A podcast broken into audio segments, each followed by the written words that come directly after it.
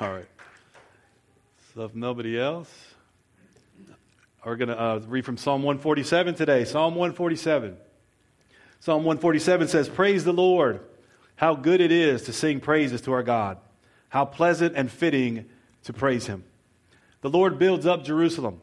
He gathers the exiles of Israel. He heals the brokenhearted and binds up their wounds. He determines the number of the stars and calls them each by name. Great is our God and mighty in power. His understanding has no limit.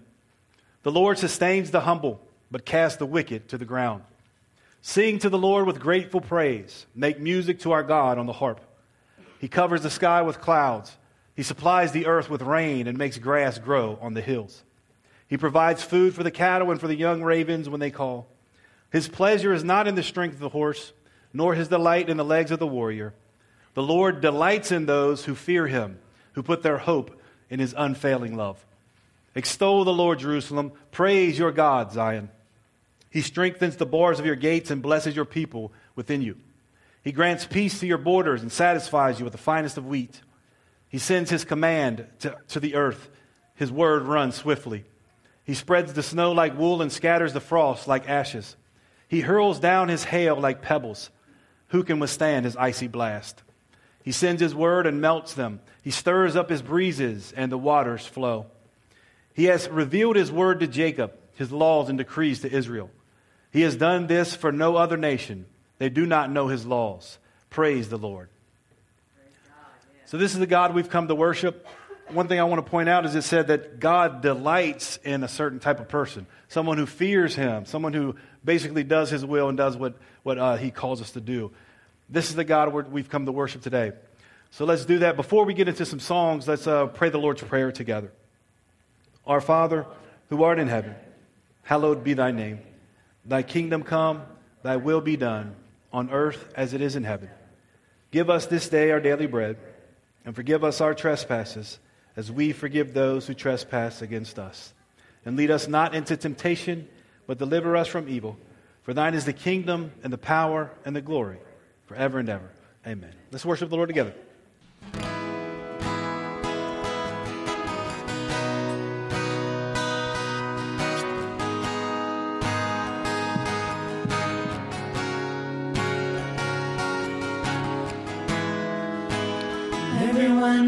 Compassion, a love that's never failing. Let mercy fall on me. Everyone needs forgiveness, the kindness of the Savior, the hope of nations.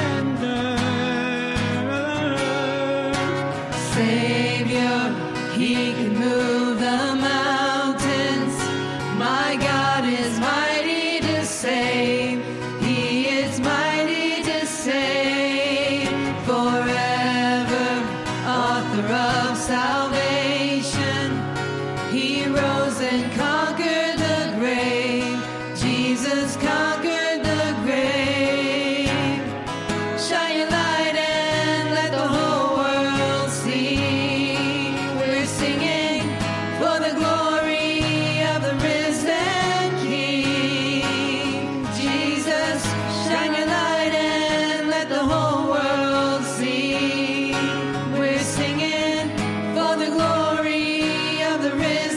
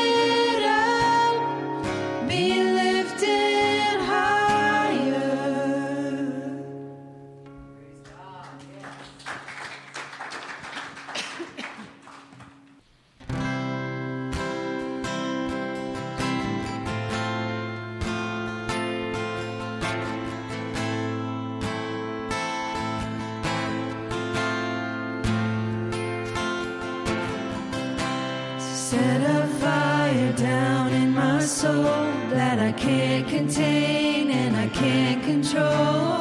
I want more of you, God. I want more of you, God. Set a fire down in my soul that I can't contain and I can't control. I want more of you, God. I want more.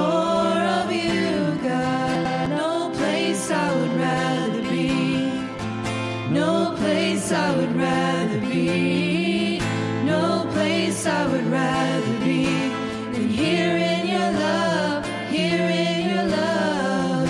No place I would rather be, no place I would rather be, no place I would rather be than here in your love, here in your love. So set a fire down in my soul that I can't contain and I can't control. I want more of you, God. I want more of you, God. So set a fire down in my soul that I can't contain and I can't control. I want more of you, God. I want more of you, God. No place I would rather be. No place. rather be, no place I would rather be than here in your love, here in your love. No place I would rather be, no place I would rather be, no place I would rather be than here in your love, here in your love. So set a fire down in my soul that I can't contain and I can't control.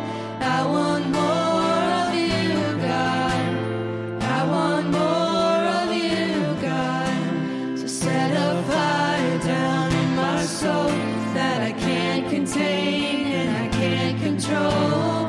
I want more of you, God. I want more of you, God. So set a fire down in my soul that I can't contain and I can't control. I want more of you, God. I want more of you, God. Praise God. You can be seated. As we prepare to take communion together, um, is there anybody here that had, is not aware of these packets? That makes my job a little easier. We all know that the wafer represents the body that was broken for us, the body of Christ that was broken for us, and the juice represents his blood, blood that was poured out for us. It's a holy thing. It's a very holy thing. I would like to read a scripture with you this morning that the Lord really put on my heart. Um, a few months back, there was... Uh, I had the pleasure of being around one of my Emmaus brothers that brought to my attention, which is something I'll reveal to you in a minute. It's Matthew eleven, twenty-nine and thirty, where Jesus said, "Take my yoke upon you and learn from me, for I am gentle and humble in heart, and you will find rest for your souls. For my yoke is easy and my burden is light." Now, when I read this scripture, I think about, of course, I researched a little bit about the yoke, and the yoke is actually two ox that are hooked together. So, but it's, a, it's done in a comfortable way where it doesn't harm you. We're not going to use animal since uh, we're not going to be, you know, called an animal. But could you imagine having in your heart and your mindset and hooking yourself to Christ, and he's always right here,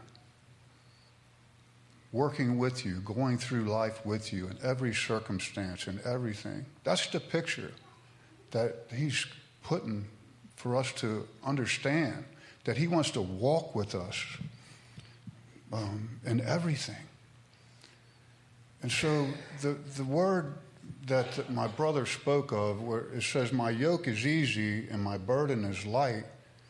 Well, the word light doesn't mean not heavy. I looked it up in the Greek, and it, it's pros, P R O S. It means radiant, a source of light. And I never knew that. I always thought it was not heavy. But the illumination of the Lord is his light shining on every imperfection within us, which brings to mind, work out your own salvation. Because he shows us these things, and it's our responsibility to bring before him, confess them, repent of them, don't stumble around, you know. Um,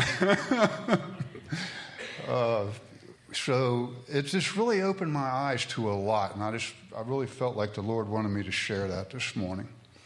Um, the other scripture that, that I would like to read is from Second Corinthians five fifteen. And he died for all, so that those who live might no longer live for themselves, but for the one who died for them and was raised. There's a lot, a lot right there. You know, denying self, and um, we're in this world, but not of this world. All these things come to my mind that I've read in the past, that we've been purchased by the precious blood of Christ. And, of course, all of us are in different areas in our walk and um, different stages, and that's between you and your king. Um, but being around other believers definitely helps us and encourages us to move forward. Don't get complacent. Don't get happy where you are. That's a very dangerous thing. We need to be moving forward always. We all have room to grow, right? Amen? Okay, let's pray. Lord God, we thank you. We thank you for your perfect plan of salvation, Father, that you love us so much that you sent your only begotten Son to pay the price for our sins. Who, him who is sinless became sin. We thank you and you praise you, Father. We pray that you give us a better understanding of uh, your desires for us, your will for us. Lord God, we, we just lift up your name and give you all the glory for nothing is good other than you, Father. We know that if your spirit was not on this earth, it would be in total chaos, Father. But you are the only thing that is good. In the mighty name of Jesus, we thank you, Father. Amen.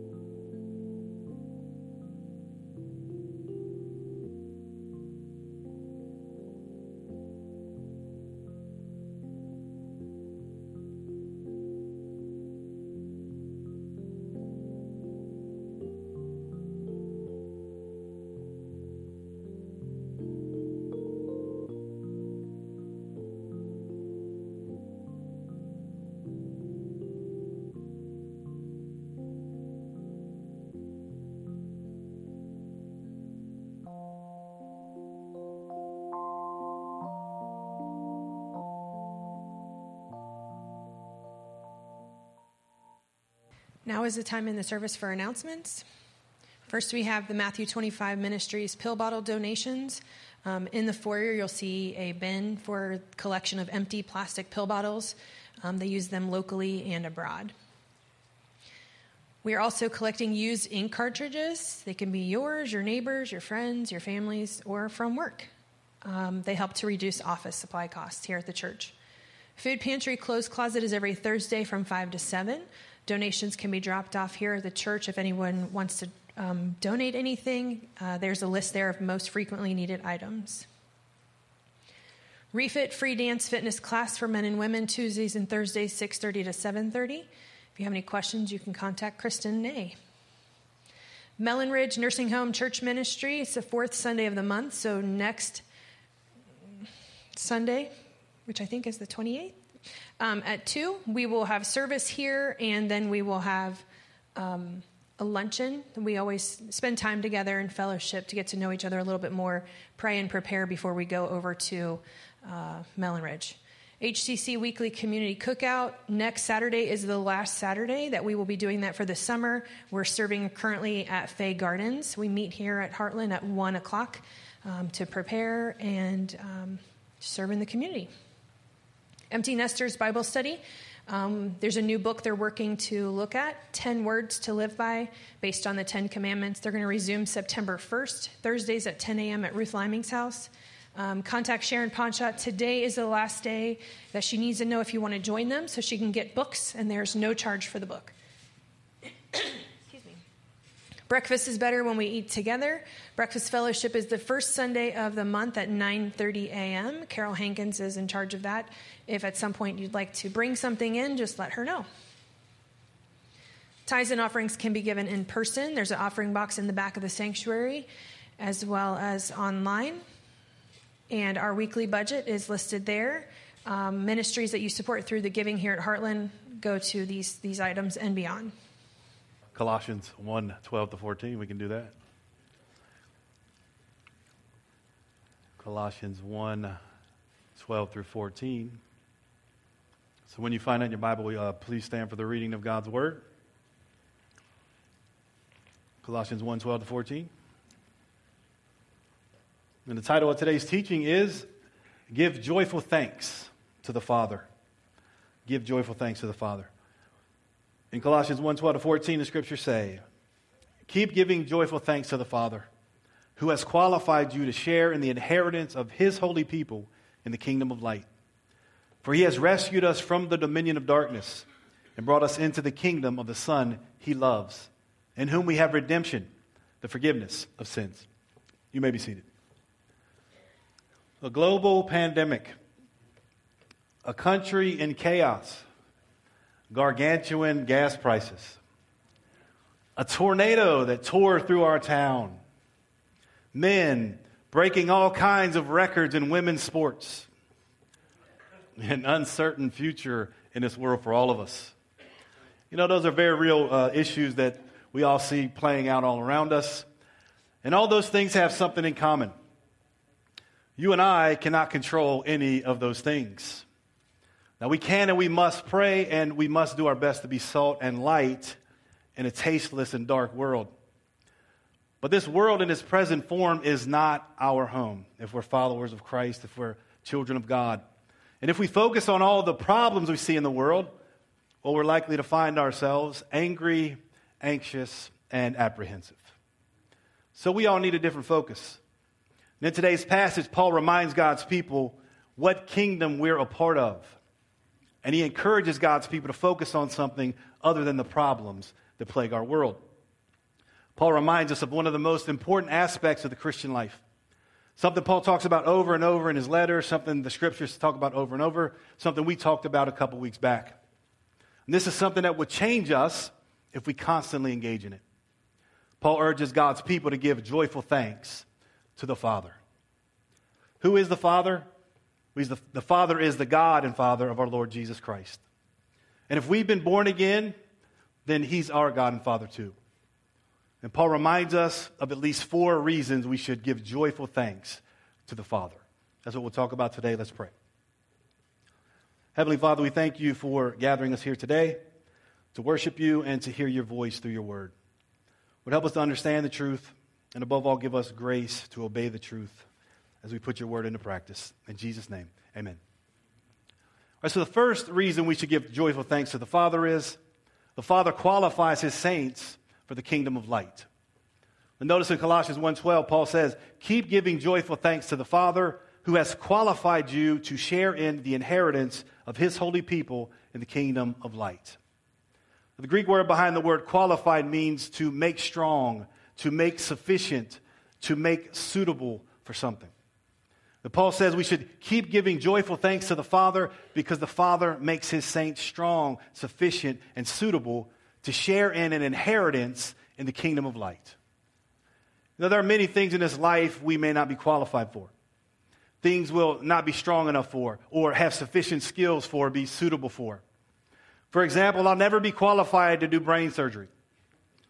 I'll never be qualified to fix your roof. And I'll never be qualified to give anyone tips on how to keep from going bald. I'm not qualified for those and many other things. But one thing I know for certain, one thing I'm sure that I'm qualified for, I'm qualified to inherit the glorious riches of the kingdom of light. And why am I qualified for this? Well, because of what my God and Father has done for me and what He is now doing in me and through me. The grace of the Father qualifies me for the kingdom of light, and the grace of the Father qualifies everyone who is sanctified by God's grace for the kingdom of light. As Paul says to the elders in Ephesus in Acts twenty thirty-two, "Now I commit you to God and to the word of His grace, which can build you up and give you an inheritance among all those who are sanctified." So God's grace changes us from sinners to saints. God's grace unites us with Christ and makes us a holy people who live holy lives through the power of a holy God. And because God's grace makes us saints, we're then qualified to receive an inheritance among holy people in a holy kingdom made for holy people. Their earthly minds cannot even begin to comprehend the riches that God has prepared for us in the kingdom of light. In Colossians one thirteen, Paul calls it the kingdom of the Son that God loves. It's a glorious kingdom that will one day fill the earth with the glory of God. And one of the most marvelous truths about this kingdom is all the saints will co-inherit this kingdom with Christ. We will rule this kingdom, or rule in this kingdom with Christ in the age to come. Listen to what Paul says about this in Romans eight seventeen. He says, "Now if we are children of God, then we are heirs, heirs of God and co-heirs with Christ, if indeed we share in His sufferings, in order that we may also share in His glory." And again in Second Timothy two twelve, Paul says, "If we endure, we will also reign with Him." God's children will co-inherit all things with the Lord Jesus. We will share in the glory of the Lord Jesus. We will reign with the Lord Jesus. And this is one reason why when I pray with my kids at night, I tell them this. I say, "You're destined for greatness because you're one of God's kids." You're destined for greatness because of one, you're one of God's kids. Now, why do I say that? Well, because that's what the scriptures teach us if we're children of God. That God's children are destined for greatness because we're destined to inherit all things with our Lord Jesus Christ. But let's make sure that we understand the condition attached to that promise. That God's children are destined to share in Christ's glory, but only if we share in the sufferings of Christ. As throughout the rest of the scriptures, the sufferings come before the glory. That's the way it happened with Christ too. He had to suffer and then be taken into His glory. So we've got to start and finish this race to inherit the kingdom that God has prepared for His children.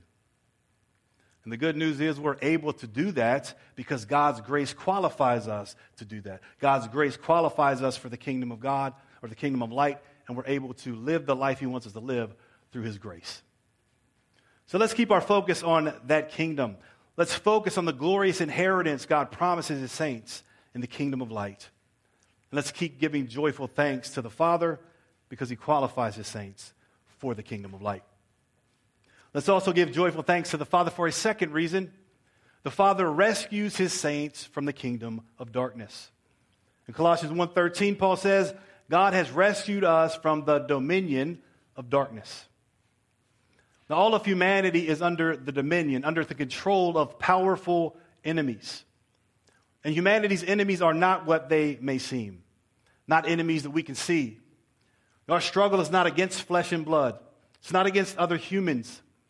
Our struggle is against spiritual creatures. It's against the unseen principalities and powers, the spiritual forces of evil in the heavenly realms. And as John says in First John five nineteen, we know that we are children of God and that the whole world is under the control of the evil one. You want to know why the world is so evil? Because the world is under control of the evil one. See, all of humanity outside of Christ is under the dominion of darkness, under the control of the evil one in the kingdom of darkness. So the world system is ruled by Satan, who has taken humanity captive to do his will. But how did humanity get here? Well, it's a story you might have heard before. So the first humans, Adam and Eve, were created in God's image to have close fellowship with God. But they disobeyed God. And as a result of their disobedience, all kinds of bad things happened. They were separated from God. God's image in them was soiled. They surrendered their lives to their enemies, made themselves enemies of God by their evil behavior, and became captives to sin and Satan. And since then, all of humanity has been following in their footsteps.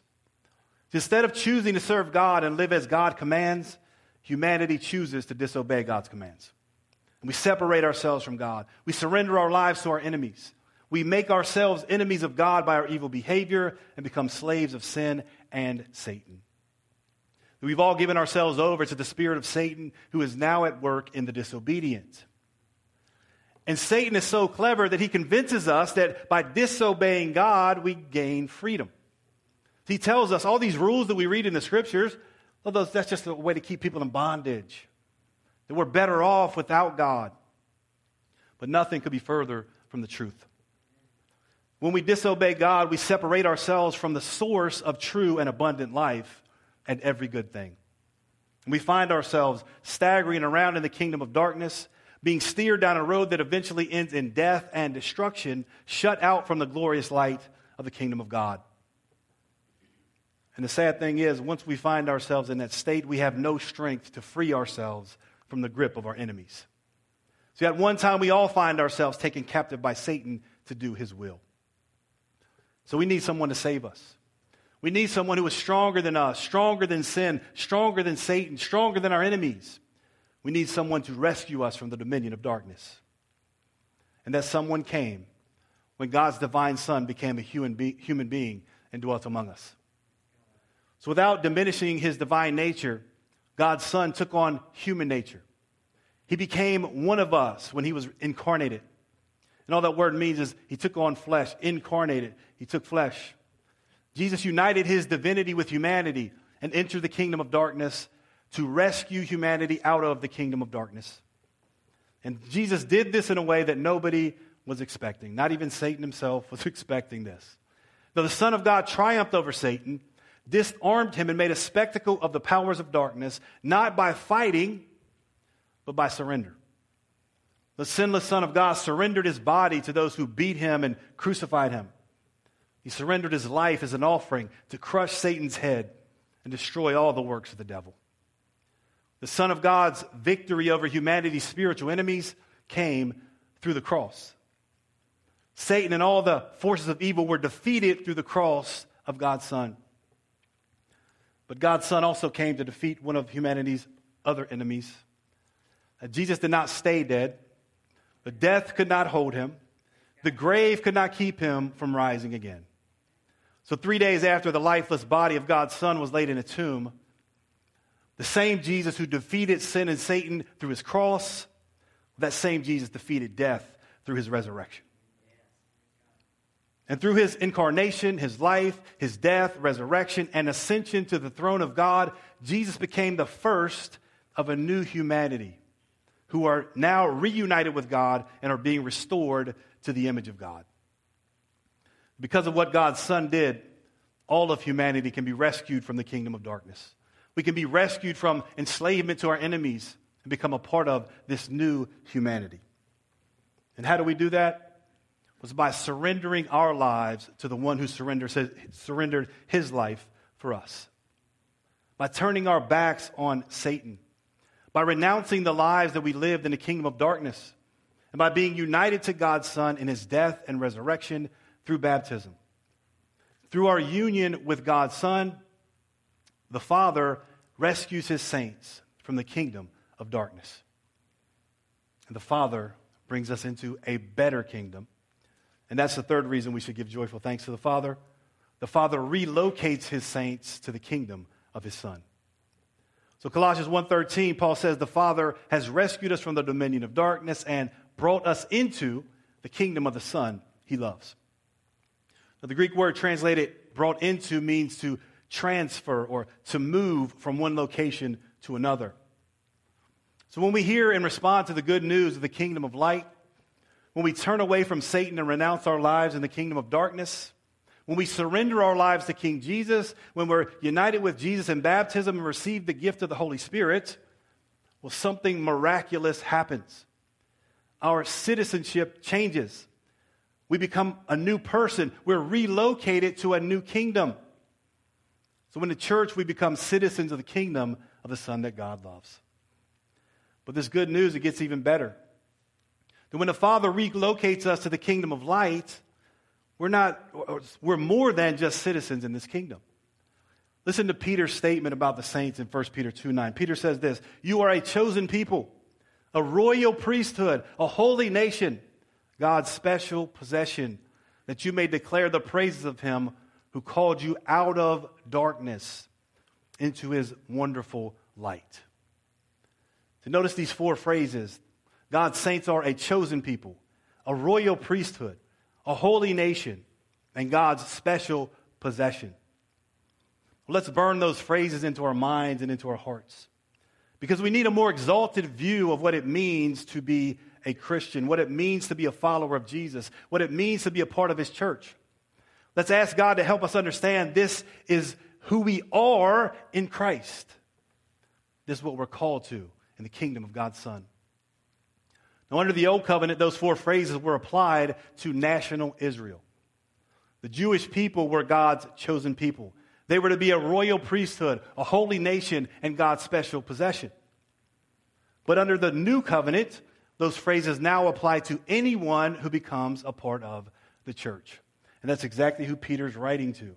It's, it's uh, telling that he's writing to Gentiles who had become a part of the church, because he applies this language that was only applied to Israel in the Old Testament to the people in the church. See, in the church, both Jews and Gentiles become a part of the Israel of God, as Paul says in Galatians six fourteen through sixteen. He says, "May I never boast except in the cross of our Lord Jesus Christ, through which the world has been crucified to me and I to the world. Neither circumcision nor uncircumcision means anything. What counts is the new creation. Peace and mercy to all who follow this rule, to the Israel of God." Paul's point here is this. What identified a person as a Jew and made a person a part of Israel under the Old Covenant means absolutely nothing since Jesus came. Why is this? Well, because those were a part of the old creation, the old world, the old humanity, and that humanity was crucified with Christ. Jesus came to create a, hum- a new humanity in himself. And by being united with Christ, anyone from any nation can become a part of this new humanity, this Israel of God, when we're in the body of Christ. So where are we united with Christ? Well, we're united with Christ in the church. In the church, we become a part of the new human race in Christ's body. And this new race is a holy race. It's a royal priesthood, a kingdom of priests for God and God's special possession. We were created in Christ to proclaim the praises of our God and Father. So God the Father calls us and rescues us out of the kingdom of darkness to relocate us into the wonderful, marvelous, glorious kingdom of light through his Son.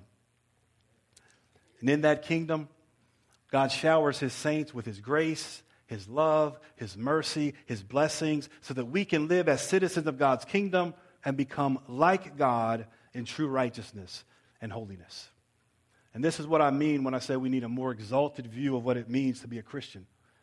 We are totally different people when we become a part of Christ's body. Now, that's not the Christianity we've been taught for the last fifty, whatever. I mean, people don't teach us that anymore. See, Christianity today, for most of us, is it's about getting out of hell. That's all we're concerned about, right? The Lord will get you out of hell. That's all. We're, it's not. That's not at all what the Scriptures are about. It's about us becoming what God created us to be in Christ, which means he wants us to be like Christ, which is why Christ united his divine nature with human nature so that we can become like God through him. And God does that by bringing us out of the kingdom of darkness, relocating us into the kingdom of his Son. So let's give joyful thanks to the Father because he relocates his saints to the kingdom of his Son.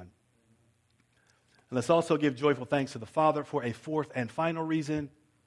The Father redeems his saints through the blood of his Son. Now, Colossians one fourteen, Paul speaks of God's Son as the one in whom we have redemption, the forgiveness of sins. Now, other translations here say that God's Son is the one in whom we have redemption through his blood. And it's very concerning to a lot of people that the N I V and most modern translations don't have the words "through his blood" in Colossians. And sadly, I still hear, hear ill-informed people, and I used to be one of these people, ill-informed people scare God's saints and slander the N I V translators and other translators, claiming that they took words out of the Bible. Well, but the reason the N I V and other translations don't have the words "through his blood" in Colossians is not some sinister scheme to take things out of God's word. Though those words are not in the N I V in Colossians because of what is known as a textual variant. Now, you might find this hard to believe, but the New Testament did not fall from the sky in a giant print red letter edition with black letter binding written in King James English. Now, the New Testament was not written in English. It was written in Greek. And the thing is, we don't have any of those original writings. These are also called the original autographs. We don't have any of those. What we do have are thousands and thousands of Greek copies of the originals. And some of those Greek copies have different readings than other Greek copies of the same scripture.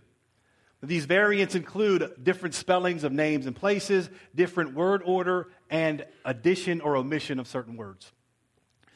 One reason these uh, variants exist is because of copying errors. People copy stuff, they make a mistake. And another reason brings us back to Colossians one fourteen. Now, most textual scholars agree it's likely that a copyist added the words "through his blood" to later copies of Colossians. But why would someone add those words if they were not in Paul's original letter? Well, the copyist had likely also copied Paul's letter to the Ephesians. And look what Paul wrote in Ephesians one seven. Paul says, "In Jesus we have redemption through his blood, the forgiveness of sins." And notice those words are identical to the words in Colossians one fourteen, with the addition of the words "through his blood." So the copyist of Colossians likely added the words "through his blood" to later copies of Colossians because that's what he was used to seeing in Ephesians. Now, having said all that, whether the words "through his blood" were originally in Colossians or not is not really that important because we know what Paul means in Colossians by reading Ephesians. So in Paul's understanding, the Father redeems his saints through the blood of his Son. And we can learn that truth no matter what translation we read, if we read or listen to the whole New Testament, which is something we should all be doing anyway. We need to become people of the book, not text people who can proof text everything. That's not good. We need to know the whole book so that we can have an understanding of all of it. Now, I want you to look over at the, at the person next to you. Look over at them.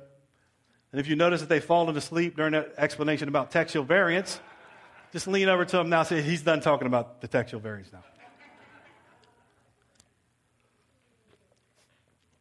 So back to what Paul teaches about redemption, right? Paul teaches that the Father redeems his saints through the blood of his Son. That to be redeemed, it means to be released from slavery to someone or something. And this release is based on a ransom price that was paid. So Paul's saying that the Son of God paid the ransom price to release us from slavery. And the price that Jesus paid was his blood. And Paul goes on to explain further what the shed blood of Jesus redeems or releases us from. Colossians one fourteen, Paul says redemption is the forgiveness of sins. Now, the Greek word behind forgiveness here is better translated as freedom. And we see it translated that way two times in Luke four eighteen. There, Jesus read these words from the scroll of Isaiah the prophet. He said, "The Spirit of the Lord is on me, because he has anointed me to proclaim good news to the poor. He has sent me to proclaim freedom for the prisoners and recovery of sight for the blind, to set the oppressed free." That Jesus came to give freedom to the prisoners who were held captive and oppressed by sin and Satan. And this is what Paul means in Colossians one fourteen. Jesus paid the ransom price to free us from slavery to sin and Satan, to free us from the sinful chains of our old life. The price Jesus paid for our ransom was his blood. As Peter says in First Peter one, eighteen through nineteen, "For you know that it was not with perishable things such as silver or gold that you were redeemed from the empty way of life handed down to you from your ancestors, but with the precious blood of Christ, a lamb without blemish or defect." And as John says in Revelation one five, "Jesus Christ is the faithful witness, the firstborn from the dead, and the ruler of the kings of the earth, who loves us and has freed us from our sins by his blood."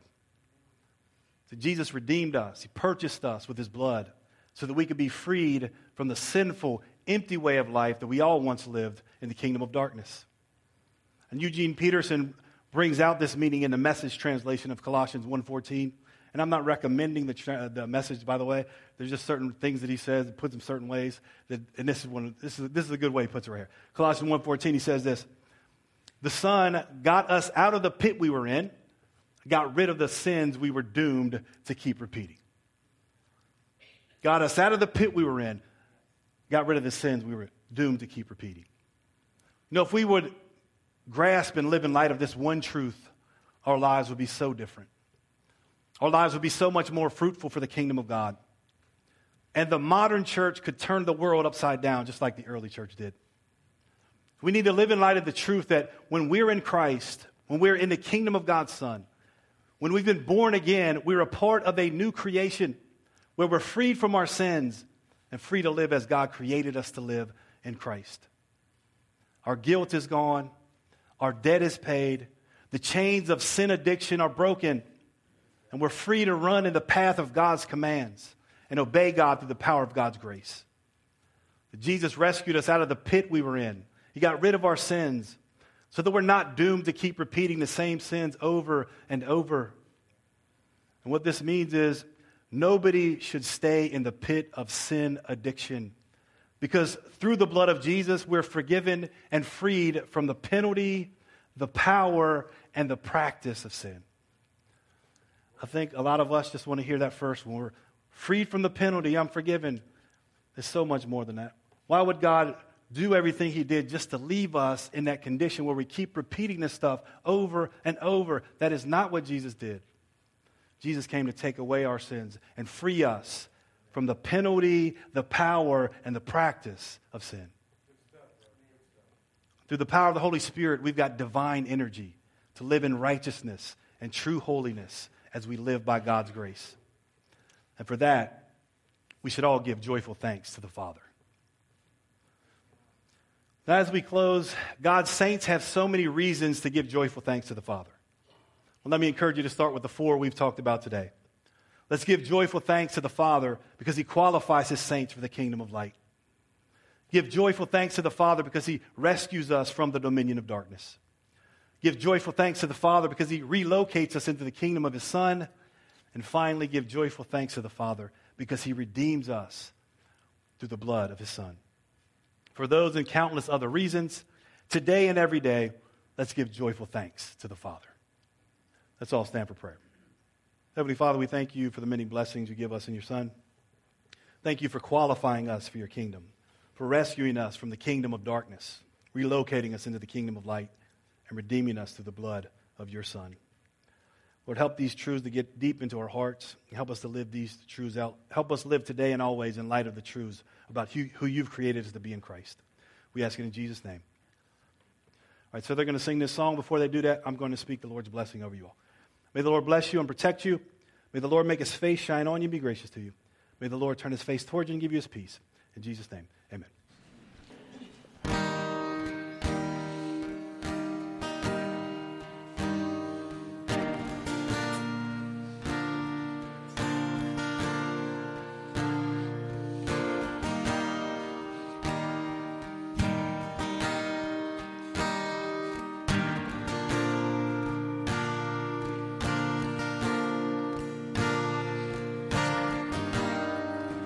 Walking around these walls,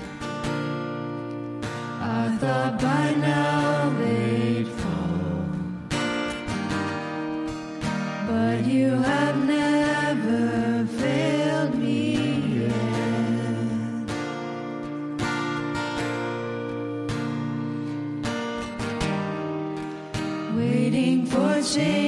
to come,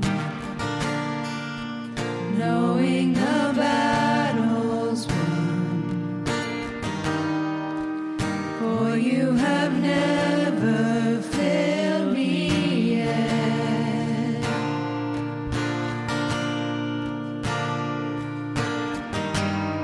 Your promise still stands, great is your faithfulness.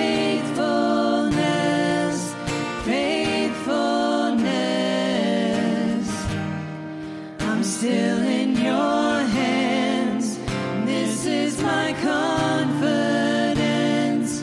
You never failed me yet.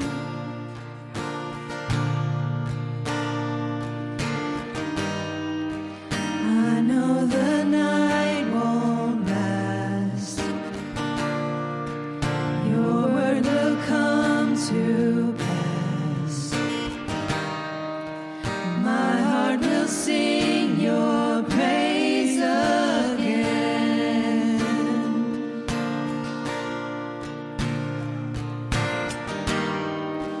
Jesus, you're still enough. Keep me within your love. My heart will sing your praise.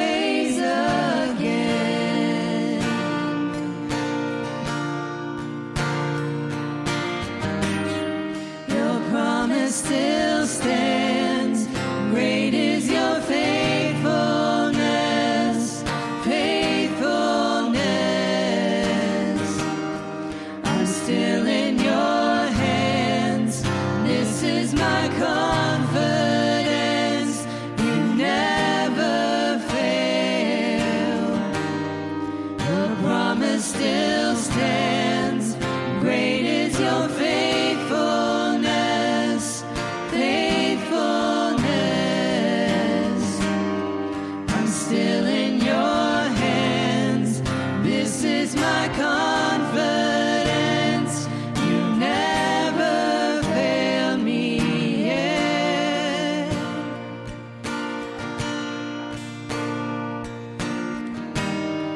Your promise still stands.